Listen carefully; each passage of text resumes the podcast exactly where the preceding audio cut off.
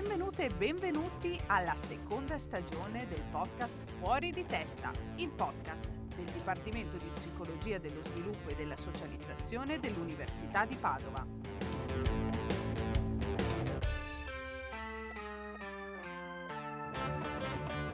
Oggi siamo qui con Enrico Rubaltelli, professore del Dipartimento, che si occupa di psicologia delle decisioni. Benvenuto. Grazie, grazie per l'invito. Bene, iniziamo, sai, con le nostre domandine sciogli ghiaccio. Tramezzino o sandwich? Tramezzino.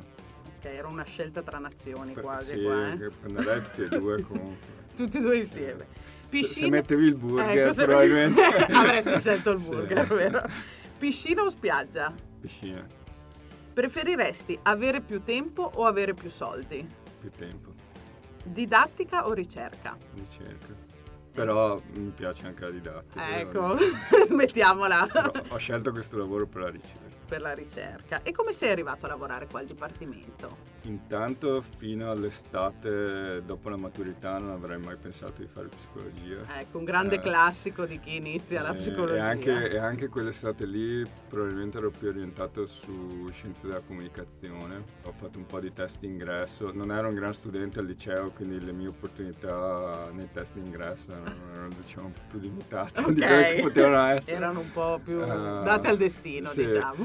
Eh, Mio papà è medico, lui vuole- gli avrebbe fatto piacere se avessi fatto medicina, mia mamma è psicoterapeuta. Fino a quando non ho iniziato psicologia non mi ha mai detto ma potresti fare psicoterapeuta, però insomma... Forse ti dava Ah, degli stimoli. Sì, no, però alla fine è perché psicologia era un po' più specifica come argomenti, cioè alla fine scienze della comunicazione mi sembrava troppo dispersiva, cioè facevi tante materie ma nessuna approfondita veramente.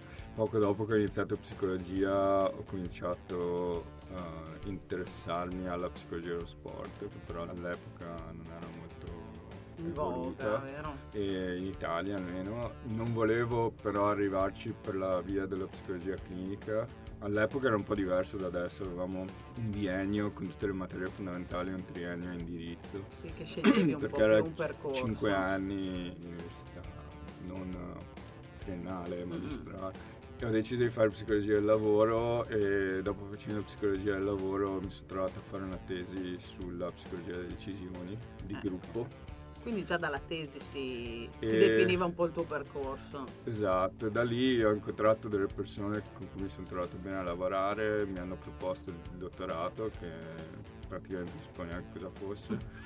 Facendo la tesi è stata la prima esperienza di ricerca, mi è piaciuta molto, ho fatto un semestre di tirocinio all'Università di Rovereto facendo ricerca e un semestre in azienda ad Alitalia Ah, la formazione di Alitalia e la ricerca mi è piaciuta di più, quindi praticamente qua- ancora quando ero in tirocinio sono entrato in dottorato qui a Padova, però ero finanziato da una signora Reggio Emilia, per cui ah, era un, un mix di, di metà settimana località. qua e metà settimana là più o meno. Da allora mi è piaciuto l'ambito delle decisioni che si applica a qualsiasi cosa. Quasi qualunque comportamento che mettiamo in atto è un- sotto sotto una decisione Sì, tra anche- diciamo alternative. che anche non scegliere a volte è una scelta. Assolutamente, anzi a parte degli studi che facciamo, il fatto di rimanere fermi in una posizione, anche quando si hanno delle alternative, è una scelta, È una di scelta muoversi. E basta, ho iniziato studiando gli investimenti, quindi come la gente investe, che è una cosa che studio ancora. E mi sono mo- mosso in varie altre aree, eh, inclusa la percezione del rischio, che è sempre decisione, però è magari un po' diversa dal decidere tra investire nell'azione A o l'azione B, l'abbiamo studiata in termini beh, col Covid ovviamente. E adesso ci arriviamo, infatti. eccetera. Arriviamo poi un po' a capire anche i tuoi ambiti, ma nel tuo percorso quindi hai ruotato sempre attorno all'Università di Padova con delle scelte a proposito di decisioni che ti hanno portato poi a qua. Se tu dovessi scegliere Anche, qual è se, stata... anche se Eh, è strano perché il periodo che ho fatto all'estero durante il dottorato è stato un periodo fantastico in un posto dove torno praticamente tutte le estati. E Che dov'è? Lo A diciamo. Eugene, in Oregon. Eugene. Ah, Ah. quindi il tuo rapporto con Eugene nasce, Nasce dal nel dottorato. 2004. Pensa l'anno prossimo siamo al Eh, ventennale. allora ci vuole una Eh. festa. ci vuole una festa. Quindi non è che io necessariamente volessi lavorare a Padova, certo nel contesto italiano Padova è una- un'ottima università il nostro dipartimento è un ottimo dipartimento, è la città dove sono nato, quindi mi fa piacere essere qua. Però è un po' strano perché a volte ci sono persone che non vorrebbero mai muoversi dall'Italia, sono costrette ad andare via e a, nel mio caso magari sarei anche andato via, ma non ci sono state opportunità all'altezza di questa e quindi sono ben felice. Certo, perché a volte i percorsi di carriera dipendono anche dalle opportunità, dall'essere la persona giusta nel momento giusto, non è che spesso ti danno delle alternative, mm-hmm. ma ti portano a stare qua. Se tu dovessi scegliere qual è stata la più grande sfida di questo percorso? Quando avevo la segno di ricerca dopo il dottorato, perché era un periodo in cui non c'erano molte assunzioni al ruolo di ricercatore. Eh, all'epoca c'era ancora il ricercatore a tempo indeterminato. Una figura stava... ormai mitologica esatto, qua. Esatto. e stava appunto entrando in vigore la nuova, la nuova legge con uh, questa situazione che abbiamo adesso di ricercatori a tempo determinato e poi tenure track, come si dice in ah, gergo tecnico. esatto. esatto, qua abbiamo diverse e, e, io insieme ad altri che sono ancora qua siamo entrati con praticamente l'ultimo concorso per ricercatori a, a tempo indeterminato ci ho avuto molta pazienza, ho fatto un anno senza stipendio, però non mi vedevo a fare altro per cui ho deciso che era meglio investire il mio tempo in continuare a fare ricerca e e sperare che tutto andasse bene dopo. Per fortuna studi come investire, quindi ecco. hai investito il tuo tempo direi egregiamente. Se tu dovessi scegliere, visto che le decisioni sono un po' come dire, la cosa di cui ti occupi di più, qual è stata la più grande decisione importante che hai dovuto fare nel tuo percorso di carriera? Che, come dire, ha fatto un po' da spartiacque per il tuo futuro? Faccio fatica a dirlo perché tendenzialmente ho sempre fatto quello che sentivo che era giusto in quel momento, quindi per carità rifletto sulle cose che faccio, però non è che ho mai... Non hai mai fatto la non lista dei pro e contro? No, tipo. no, non ho mai... cioè nella mia testa forse ogni tanto, ma non tanto credo la decisione più importante è stata quella di fidarmi della persona con cui ho fatto la tesi e il, il dottorato, che si è rivelata una persona straordinaria. Siamo ancora amici, ci vediamo anche se adesso è in pensione e fidarmi anche di altre persone che ho incontrato. Cioè, quello credo che sia stata la cosa più importante. Dopo fidarsi è un piccolo pezzo della storia, nel senso che ci si può fidare delle persone sbagliate. Certo. Io ho avuto la fortuna di trovare delle persone che erano degne della mia fiducia. Penso quella sia stata la l'aspetto fondamentale. Quindi un aspetto più di fiducia che di decisione. Sì, beh, che, che comunque è una decisione è quella, poi de- cioè è un po' anche forse un aspetto di, di, personalità, vedere le cose in maniera positiva, pensare che, c'è, che si può costruire qualcosa piuttosto che no, altre persone magari tendono ad essere più pessimiste, a vedere sempre Uh, in, in, tutte le relazioni umane. Uh, Qualcosa di negativo. Magari. Sì, esatto, quindi se tu sei più predisposto a vedere ciò che c'è di negativo, il fatto che magari qualcun altro viene trattato meglio, mi sono sempre sentito trattato in maniera corretta da, da queste persone e, e questo mi ha aiutato. Dopo non credo di essere una persona in generale ha una grandissima fiducia in sé, però da giovane ho sempre pensato che potevo far funzionare questa carriera, quindi forse anche quello mi ha aiutato a avere questa, questa fiducia. spinta. Mm. Ma infatti faccio una piccola riflessione, vediamo se sei d'accordo con me. In quest'ambito di lavoro, soprattutto nella fase iniziale, diciamo di crescita, quando uno è ancora giovane anche dal punto di vista professionale,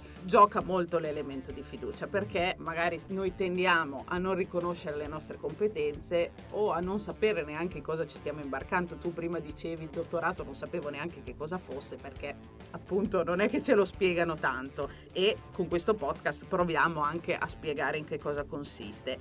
In quel momento le figure di riferimento sono fondamentali, o sbaglio? Assolutamente, credo che io ne ho avute due principalmente. Una è Cosiddetti maestri, sì, chiamiamoli così. Perché... Eh, uno è il supervisore del dottorato, che è anche il supervisore della, della, mia tesi laurea, che in particolare mi ha insegnato come funziona il mondo qui dentro, che è una cosa che penso a volte non viene spiegata ai giovani a sufficienza, quindi come funzionano i concorsi, cosa devi fare per essere in una posizione per andare avanti. Sì, quali sono gli step anche, mm. a volte quando lo spieghi a qualcuno esterno al mondo accademico ti dice sì, ma ricercatore cosa vuol dire? Adesso quanti anni fai? Quanto ti paga? Ecco, esatto. Ecco, questi sono gli elementi chiave. Esatto. Però... E anche una, una persona che quando poteva riuscire mi trovava magari delle attività extra, un po' di portare a casa un po' di soldi in più. Penso abbiamo avuto anche le nostre discussioni, però sono sempre finite lì, è rimasto un buon rapporto. E poi il professore negli Stati Uniti che mi ha fatto capire come si lavora a livello internazionale, come magari ci si può procurare fondi, come fare ricerca. Tra l'altro parliamo di una persona che ha creato il suo istituto di ricerca, non ha mai lavorato all'università, è affiliato con l'Università dell'Oregon, ma è un ricercatore uh, sì, puro, lui proprio. ha fatto un solo corso nella tutta la sua vita. Ok, quindi non ha mai poi insegnato. Ha, ha deciso che fare lezioni gli portava via troppo tempo dalla okay. ricerca. non era la sua, non era la eh, sua. Però lui ha, mi ha dato un sacco di dritte anche su come gestire le collaborazioni, le collaborazioni che vanno bene o che non vanno bene. Cioè. Certo, ti ha aperto un po' la mente al di fuori sì, dell'Italia, sì, perché sì. il contesto italiano chiaramente è molto diverso, ha delle sue peculiarità. Arrivando quindi a cosa ti occupi, prima hai accennato alla questione della psicologia delle decisioni in diversi ambiti. Ecco, quali sono gli ambiti in cui più hai lavorato e cosa significa studiare la psicologia delle decisioni? Principalmente è l'ambito economico, quindi come la gente utilizza i soldi, spende, investe, dona soldi in beneficenza, cose di questo genere. E dopo appunto c'è un'altra area che è quella della percezione del rischio, cioè forse possiamo partire da lì perché la percezione del rischio veramente ti rende l'idea di come il nostro cervello funziona, nel senso che a volte ci spaventiamo per delle cose che sono molto improbabili, ma magari molto vivide, quindi ci attivano, le, le riusciamo a immaginare facilmente le, gli attacchi terroristici per mhm. esempio. Mm-hmm. È molto Una facile. caduta dell'aereo. esatto, gli incidenti aerei. Gli incidenti aerei, beh, in entrambi i casi è molto legata anche ai media, no? Cioè mm-hmm. se mhm. c'è stato un incidente aereo recentemente, un attacco terroristico, ovviamente hai le immagini molto salienti nella tua mente perché le hai viste magari la mattina o la sera prima al telegiornale o, o su internet così e quindi ovviamente lo, lo percepisci come più probabile. E invece non, uh, non, siamo spaventati da cose che sono altamente probabili ma poco visibili. O gli incidenti stradali, io faccio tipo, per questo, questo tipo paragone. gli incidenti stradali, sì, quello degli, degli incidenti aerei versus stradali eh, è un esatto. buon esempio. Tra l'altro è dimostrato che negli incidenti aerei il grosso del rischio è quando sei a terra c'era un, un, ah, sì. uno speciale del New York Times anche quest'estate su quanti quasi incidenti ci sono negli aeroporti per errate comunicazioni con la torre di controllo. Ecco, come far salire l'ansia in Vabbè, ma lo stesso ci chi sono... deve prendere un volo, però No, c- c- ma chi deve prendere un volo gli diciamo che ci sono milioni di voli tutti i giorni e partono e atterrano senza problemi. E, e poi il decollo e l'atterraggio sono molto pericolosi, perché ovviamente sono dei momenti delicati del volo Invece in automobile ogni metro che fai con la macchina potrebbe succedere qualcosa, ti potresti addormentare, scoppiare una gomma, qualcuno ti viene addosso. Basta perché poi, noi, poi cambiano puntata, se no. ecco. no, però era per, per, dire, poi questo si lega anche all'aspetto del, delle spese perché eh, rischio vuol dire anche quali coperture assicurative mm. tu prendi, per cui un sacco di gente compra l'assicurazione per i bagagli quando vola in, in aereo che non ha molto, non ha molto senso, sono danni relativamente minori, eh, in, non così frequenti, magari non, non, hanno un'assicurazione sulla casa per esempio, dove il rischio è magari più basso effettivamente. Ma i danni sono esatto, più ingenti. Esatto, diciamo. cioè se, se è una casa di tua proprietà e, e viene giù o c'è un incendio o qualcosa del genere, ci rimetti un sacco di soldi. E quindi voi siete, cioè io parlo voi perché poi mi parlerai anche del tuo team, però si parte un po' dalla percezione del rischio per poi studiare anche come vengono prese le decisioni, esatto. perché le esatto. decisioni, eh, abbiamo detto prima, pro e contro, ma anche rischi e benefici. Esatto, ma anche l'esempio che, che facevi prima, no? decido di viaggiare in macchina, viaggiare in aereo, dopo gli incidenti, visto che l'11 settembre non è mm. molto distante da, da, da è oggi. vivido nei nostri Uh, ricordi. um, termini di data ovviamente, in termini di anni è parecchio distante ormai, però dopo l'11 settembre gli americani hanno cominciato a fare viaggi più lunghi in macchina perché erano spaventati dall'aereo e ci sono stati più morti, c'è stato un eccesso di morti dovuti a incidenti stradali, è stato proprio dimostrato che un effetto, una conseguenza degli attacchi è stato un aumento dei morti negli incidenti stradali perché la gente non viaggiava in aereo, per cui Certo. eh, magari sono delle morti di cui non si parla quando si parla dell'11 Sì, settembre, si continua a parlare del- dei, dei- Mm. dei due grattacieli, degli aerei e ci si dimentica di questo che però è una conseguenza diretta dell'attacco. E come studiate quindi l'ambito della psicologia delle decisioni anche in ambito economico riguardo agli investimenti e le dotazioni? Ci sono vari modi di farlo, principalmente dove usiamo questionari, quindi creiamo delle condizioni in cui variamo le informazioni che vengono date alle, alle persone. Il modo in cui decidiamo e la percezione che abbiamo delle alternative cambia anche facendo delle modifiche molto semplici alle informazioni. Quindi Ah. ripresentate delle sorte di scenari possibili? Esatto, tu puoi creare una delle alternative e poi farla diventare il default, cioè l'alternativa che le- per esempio negli investimenti, qualcosa che- su cui le persone stanno già investendo, e gli puoi chiedere se vogliono cambiare o no. Ok. E di solito, siccome gli investimenti sono una situazione in cui c'è molta incertezza, le persone per paura di fare uno sbaglio restano sul default. Però magari- se tu gli avessi- non gli avessi detto che quello era già il loro investimento non avrebbero mai scelto. Ok, quindi non è magari così conveniente, però siccome di default, piuttosto che rischiare nel cambiare, Esatto, oppure un altro esempio è un famoso studio dove si dice alle persone che stanno andando a comprare una, una giacca, una calcolatrice e la calcolatrice costa non so, 15 euro, la giacca ne costa 125 e in una condizione hanno la possibilità di ottenere uno sconto di 5 euro sulla calcolatrice se vanno in un altro negozio, la stessa catena, 5 minuti, no, 20 minuti, 20 di macchina e nella seconda condizione invece lo sconto è sulla giacca.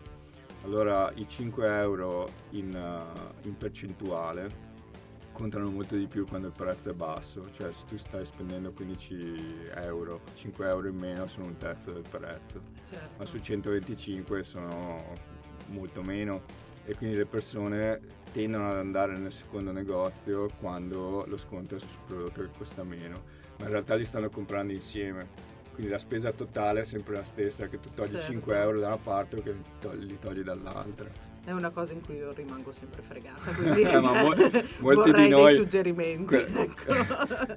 Quello che è interessante credo è che anche se tu conosci queste cose, Daniel Kahneman, che è uno dei fondatori di questo campo, ha vinto il premio Nobel per l'economia e lui stesso ti dice che anche lui continua a fare gli stessi errori. Penso che studiare le decisioni sia interessante, dopo se vuoi che proviamo a, a dare qualche suggerimento possiamo farlo, però Ecco. Eh, la, la cosa interessante per me è prendere decisioni e anche capire come si ragiona e quindi quello ti aiuta secondo me in, in molti momenti non sempre, cioè se sei al supermercato e c'è qualcosa che ti interessa particolarmente attrarre la tua attenzione magari non riesci a non comprarlo, però ti fa riflettere di più anche sulle decisioni importanti che prendi, quindi prima mi hai chiesto qual era la decisione più importante che ho preso nella mia carriera. Io forse non gli do così tanto peso anche perché so che ci sono talmente tanti fattori che influenzano le decisioni che sì, noi cerchiamo di fare il nostro meglio, ma la famiglia in cui sei nato, il posto in cui sei nato, cioè se nascevamo in Africa le decisioni che prendevamo erano diverse, la nostra Certo. testa ragionava in maniera impregnate dalla diversa. cultura e dal sistema Esatto, e, e da- e dalle, dalle situazioni che, che si verificano intorno a noi, da come noi costruiamo il mondo nella nostra testa e, e di conseguenza poi lo, lo- lo- lo valutiamo. Quindi nei vostri studi tenete conto anche di aspetti, come dire, più contestuali, culturali o che non Teniamo- riguardano proprio solo il processo decisionale cognitivo, ecco. Beh, intanto quando io ho iniziato era il momento in cui l'aspetto emotivo era diventato molto rilevante, perché mh, per molto tempo, come dire, la, la disciplina gemella della nostra è l'economia. Tant'è vero che spesso si parla di economia comportamentale. Gli psicologi non, non amano molto questo termine perché la psicologia delle decisioni o la psicologia economica piace di più che non l'economia comportamentale. Eh, però c'è la parola psicologia, esatto. insomma, dai. però gli economisti per molto tempo hanno studiato il comportamento, le decisioni economiche delle, delle persone in una maniera molto razionale, poi ci sono molti motivi per cui hanno fatto questo, la misurabilità delle varie opzioni, dell'utilità delle opzioni per la persona che sceglie e quindi anche gli psicologi quando hanno iniziato avevano questo riferimento di ah, le emozioni distorgono le scelte, no? devi essere il più freddo possibile.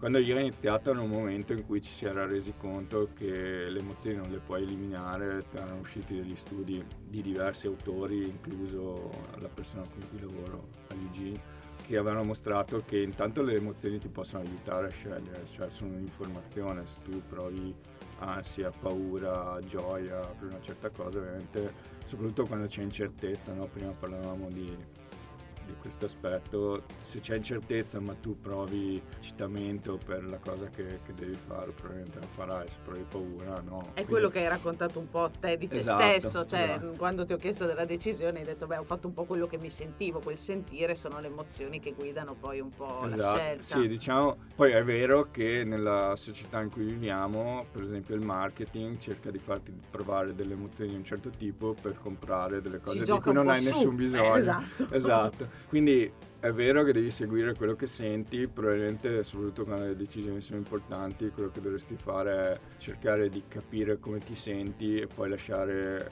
le, le, le cose lì per qualche giorno. Uh, per esempio se devi prendere una decisione eh, importante di lavoro, se andare in un cambiare no, Contesto, luogo di lavoro, con, con cambiare lavoro, quello che è, ti ricevi un'offerta, devi pensare a questa offerta, è ovvio, cioè, se domani mi dicono ah potresti andare a lavorare a Los Angeles, no, oh, bella Los Angeles, oh, Eugene. non credo di avervi ormai l'esperienza per poter scegliere, però Los Angeles uno potrebbe dire ah bella Los Angeles o Berlino, non so, beh, bella città, chi non vorrebbe viverci poi però magari cominci a pensare... Quanto costa l'affitto? Eh sì, esatto. Il, Caro vita. Uh, Berlino devi imparare il tedesco, mm. insegnare in tedesco, che per me sarebbe impossibile. Quindi se dopo qualche giorno continui a essere così... Uh, a sentire l- l- il desiderio di, di fare quella cosa probabilmente vale la pena, vale la pena provarci, altrimenti è probabile che comincino a venirti fuori dei dubbi, allora ecco, non seguire l'istinto proprio in maniera passiva, ma dare il tempo alle, alle cose di eventualmente venire fuori. Quindi forse se dovessimo dare anche dei suggerimenti a chi ci ascolta, perché quello che noto è che siamo sempre impregnati da decisioni che dobbiamo mm. prendere, da quando apriamo il cellulare a quando andiamo a dormire, ecco, spesso siamo stimolati da scelte che dobbiamo fare, anche piccole, quotidiane, anche come fare la spesa, eccetera. Nel bilanciare emozioni e cognizione, come dire, rischi-benefici, tu che suggerimento daresti? Non lo so, ognuno probabilmente trova il suo equilibrio. Quello che noi sappiamo è che puoi ridurre il modo di ragionare le persone a due modalità principali. Una che è molto automatica, che segue le emozioni, le associazioni libere, che sputa sentenze costantemente, diciamo, su quello che devi fare, esatto Uh, e l'altra che è quella un po' più analitica, deliberativa, che segue le regole, per cui ti dice ah, questo è sbagliato, non devi farlo, oppure i pro e contro, scriverti pro e contro e cercare di essere più attento possibile a quello che devi fare. La prima modalità non consuma energie, cioè lei va, te, in molti casi neanche ti rendi conto che la tua decisione è basata da, a quello, che non so, il, il quando tu vedi una persona in automatico associa a quella persona una serie di caratteristiche, a volte anche senza conoscere la persona, no? semplicemente la vedi vestita in un certo modo, ah, questo deve essere fricchettone, eh, certo, quello che è. E, e, quello è il tuo sistema automatico. E invece il sistema analitico è, beh, ma forse non dovrei trarre conclusioni così facilmente, dovrei conoscerla e via dicendo e questo secondo sistema è molto pesante dal punto di vista del consumo di energie, quindi più lo utilizzi e meno sei capace di prendere altre decisioni usando questo sistema perché si affatica. E di conseguenza il cervello in realtà è super efficiente perché tutto quello che riesce a fare in automatico lo fa e poi quando è importante ha risparmiato le energie per uh, pensarci attentamente. Il problema è che a volte l'analisi funziona bene se noi conosciamo le regole. Se io sto investendo in borsa e sono una persona normale, un dentista, un avvocato, un medico, uno psicologo, non ho studiato economia, non ho studiato finanza, non so quali sono le regole, per cui se mio cugino mi dice oh, ho guadagnato 2 milioni di euro investendo in criptovalute, ecco, probabilmente mi butto nelle criptovalute quando magari non ho le capacità di, di capire quando è il momento giusto oppure eh, mio cugino so, è disoccupato e è passato tutto il tempo davanti al computer a vedere quando era il momento di comprare o di vendere e io non invece ho un lavoro. No? Quindi ci sono due diciamo, problematiche quando prendi le decisioni. La prima è tendiamo ad essere troppo appunto eh, andare con eh, le nostre sensazioni, per cui il marketing lavora molto su quello, no? la famosa idea che non devi andare a fare la spesa quando hai fame Mm-mm. e cose di questo genere. E, e l'altra è eh, abbiamo creato una società che è talmente complessa per cui vengono richieste sempre più decisioni che devono essere molto precise, basate su dimensioni numeriche di cui non sappiamo le regole ed entrambe le cose sono importanti. In, in campo economico si parla molto di educazione finanziaria, mm-hmm. che penso sia in Italia siamo, abbiamo un livello di educazione finanziaria bassissimo. Quasi sull'analfabetizzazione, ecco. Uno dei più bassi sicuramente in Europa, forse al mondo ed è importante che investiamo sull'educazione finanziaria, però allo stesso tempo è importante che aiutiamo le persone a capire come prendere le decisioni, cioè io sarei per insegnare alla scuola addirittura. Certo. Voi... Beh, questo scusami, cioè, questo eh. perché se sai ma non sai come decidi, mm-hmm. rischi di fare errori comunque perché non riesci a controllare i tuoi impulsi, per esempio a fare una cosa solo perché ti piace eh, o non farla perché hai paura. E se sai come decidi ma non sai le regole del gioco, ovviamente non, non riesci a, a, prendere una decisione buona, quindi tutte e due le cose sono fondamentali. E questi aspetti li, comunque tu li insegni anche agli studenti che immagino siano molto, come dire, attratti perché sono questioni che riguardano la nostra quotidianità. Sì, io insegno vari, vari corsi, però uno è il corso di Psychology of Economic Decisions che è in inglese, eh, qui a psicologia e poi insegno psicologia del giudizio della decisione a giurisprudenza e mi sembra che agli studenti piaccia molto questo, questo taglio. Molti di loro hanno, beh, giurisprudenza forse meno perché ovviamente hanno un background diverso, la psicologia hanno un interesse già per questa materia, però non, eh, nella maggior parte dei casi non l'hanno mai affrontata nel dettaglio e credo che vedano l'utilità. Tra l'altro ultimamente negli ultimi 15 anni più o meno si è molto evoluta la parte di policy making basata mm-hmm. su queste teorie per cui vedono la possibilità di farci una carriera che magari prima era fuori dalla ricerca era più difficile perché adesso puoi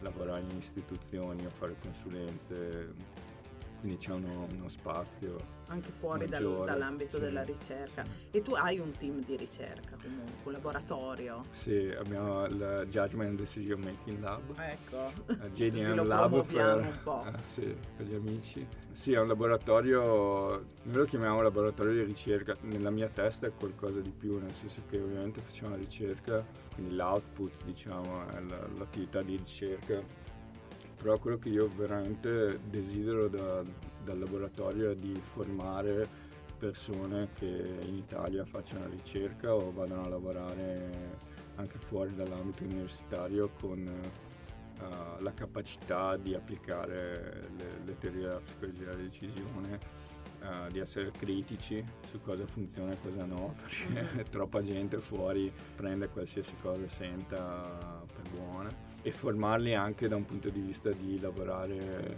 in gruppo, quindi abbiamo una, un'attività che penso sia molto partecipata, nel senso che tutti i membri del gruppo possono proporre temi di ricerca oppure anche altre attività. Abbiamo fatto dei workshop sulle uh, soft skill, quindi per esempio adesso tutti i gruppi che ci sono all'interno del, del laboratorio che fanno ricerca, abbiamo dei piccoli gruppi che fanno ricerche su temi diversi, hanno un, programma diciamo prestabilito in cui ci sono delle sessioni per dare un feedback all'interno del gruppo, poi questo feedback viene discusso a livello di laboratorio. Quindi uh, formate ma vi autoformate? Sì, sì, molte di queste cose non erano necessariamente quello che avevo in mente quando abbiamo iniziato, però sono molto contento che siamo andati in questa direzione perché magari sono arrivate anche da alcuni componenti del gruppo. Sì, cioè... da, da, componenti tra le più giovani, tra l'altro, ed è molto importante per me essere esposto a queste cose, cioè essere esposto anche a quelle che sono le loro esigenze, sì, magari percezioni, eccetera. Abbiamo avuto uh, workshop magari un po' più tecnici, ma non so come scrivere una lettera di uh, motivazionale quando fai domanda per una... Ecco, no, anche io voglio venire allora. Una, una, eh, in parte sono cose che, che, a me sono mancate, cioè se io quando volevo andare all'estero, per l'appunto facendo l'esempio di non sapere le regole, del, il sistema italiano è completamente diverso, per cui mi hanno detto oh, ok devi scrivere una lettera, presentation letter. cos'è? Cosa gli devo dire? esatto. E, e, e poi il, certe cose le ho imparate quando alcuni dei giovani che, che lavoravano con me hanno cominciato ad andare all'estero quindi a uno scambio costruttivo penso bidirezionale, eh, cioè io imparo da loro loro spero imparino da me. non so, glielo chiederemo. Ecco. Quindi un po' l'idea è non solo un laboratorio che faccia ricerca nei laboratori, ma che abbia dei risvolti applicativi anche al di fuori, quindi immagino che abbiate collaborazioni anche con eh, enti e organizzazioni esterne al mondo accademico. Sì, adesso sempre di più stiamo cominciando a lavorare anche con eh, con enti esterni e fare lavori di chiamare di consulenza o comunque certo, di accompagnamento di, magari sì, in esatto, certi processi esatto. decisionali. Uh, c'è molto interesse, ma ovviamente fa molto piacere, penso che finalmente c'è. All'estero, soprattutto nei paesi anglosassoni, questo c'è da, da molto tempo. Però a maggior ragione penso che ci servono delle persone che abbiano il know-how per uh, rispondere a queste richieste che vengono da, da, fuori. Certo, perché anche capire che richiesta viene fatta, sai, il detto magari può essere di un certo tipo, ma mm. il non detto nasconde eh sì, altre sì, esigenze, ecco, soprattutto per chi non conosce l'ambito della ricerca. Mm. Senti Enrico, tornassi indietro tu rifaresti tutto? Rifarei tutto perché non sono, non c'è niente di così tremendo che... Che, che dici, che devo de- cancellarlo esatto. dal mio passato. Probabilmente eh, è più una curiosità che non qualcosa che farai diversamente, però magari proverai a fare un dottorato all'estero e vedere cosa succede. Se viverti slide indoors... Più, eh, viverti di più l'estero, insomma. Sì, vede- questo... vedere come sarebbe la carriera lì. Penso che da molti punti di vista l'università è simile dappertutto. Molte delle cose che magari sono meno piacevoli di un luogo di lavoro lo sono qua come lo sono all'estero. Certo, magari ci sono altre sfide sì, all'estero, sì. ecco. Ma se tu non avessi fatto ricerca cosa avresti fatto? Non lo so, basato su... Predisposizioni, diciamo. No, basato su quello che ho studiato probabilmente sarei andato in un'azienda da qualche parte, quindi sono contento che sia andata in questo modo. Basato su quello che mi sarebbe piaciuto ma che però avrei dovuto iniziare molto prima, mi sarebbe piaciuto fare il pilota in Formula 1. Ah, vabbè, questa me la tiri fuori così, ah. a proposito di percezione del rischio.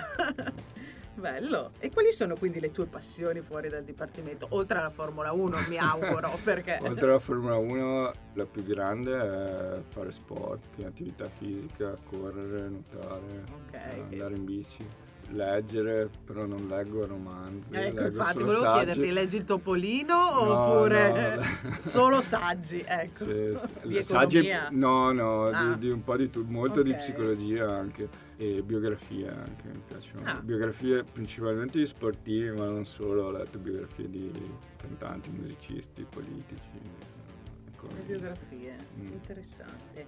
E riesci a conciliare comunque soprattutto immagino lo sport con la tua attività lavorativa? Meglio di quello che avrei pensato. Ah, addirittura! Uh, quando ero più giovane normalmente mi allenavo la sera, pomeriggio tardi, quindi avevo questa cosa che a 5 e mezza, 6 andavo via, dal, andavo via dall'ufficio e, e quando la gente mi chiedeva dicevo beh sì ma lo so che a un certo punto dovrò smettere, non potrò continuare a allenarmi.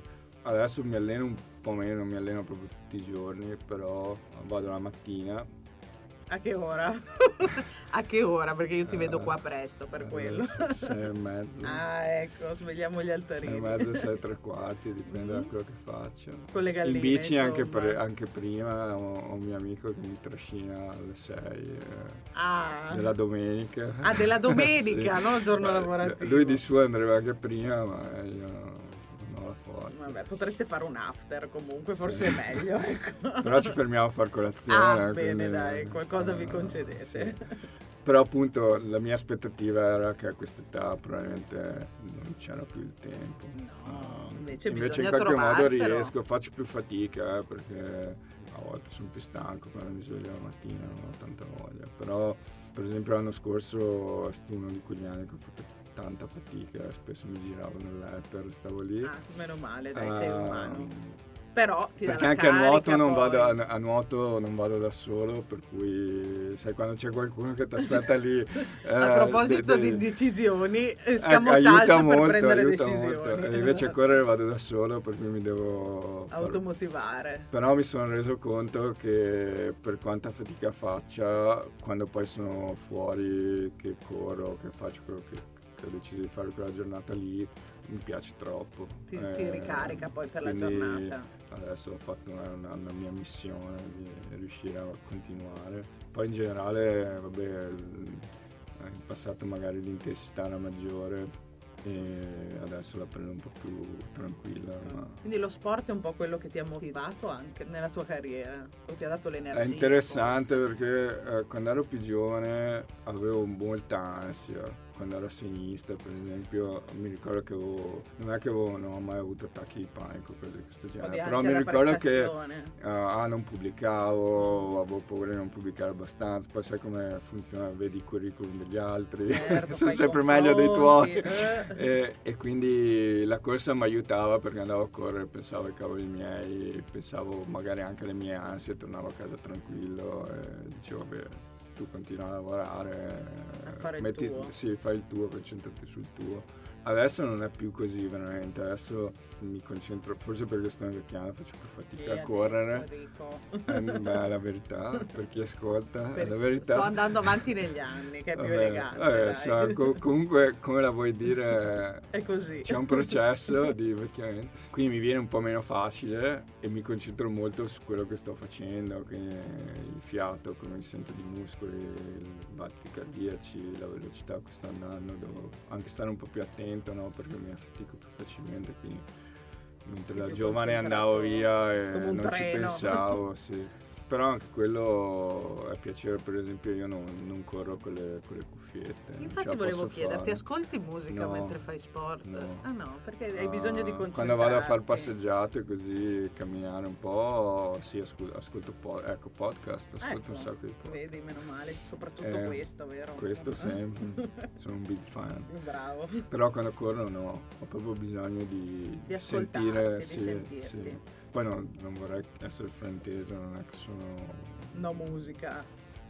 No, no, mi piace la musica, non, sono, non ho un grande orecchio, non potrei mai suonare, per esempio. Vabbè, però sei già ehm, sportivo, insomma. Eh, ma è quello che dico a tanti, perché tanti mi dicono, ah, tu vai a correre, è una cosa così sana, eh, però anche lì non lo faccio perché è sano, lo faccio perché mi piace, certo. cioè come le decisioni di cui parlavamo prima. E secondo me il modo in cui io vedo lo sport è esattamente come suonare la chitarra, cioè ti metti lì la sera, strimpelli la chitarra o magari suoni molto bene, però prendi il tuo tempo per fare per immergerti in una cosa che ti toglie la, la, testa da, dal resto, insomma. Quindi.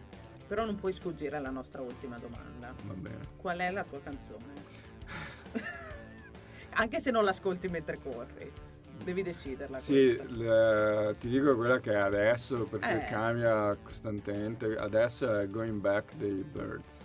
E con questo veramente ti ringraziamo per aver condiviso eh. la tua storia con noi e ci sentiamo alla prossima puntata di Fuori di Testa. Grazie a voi.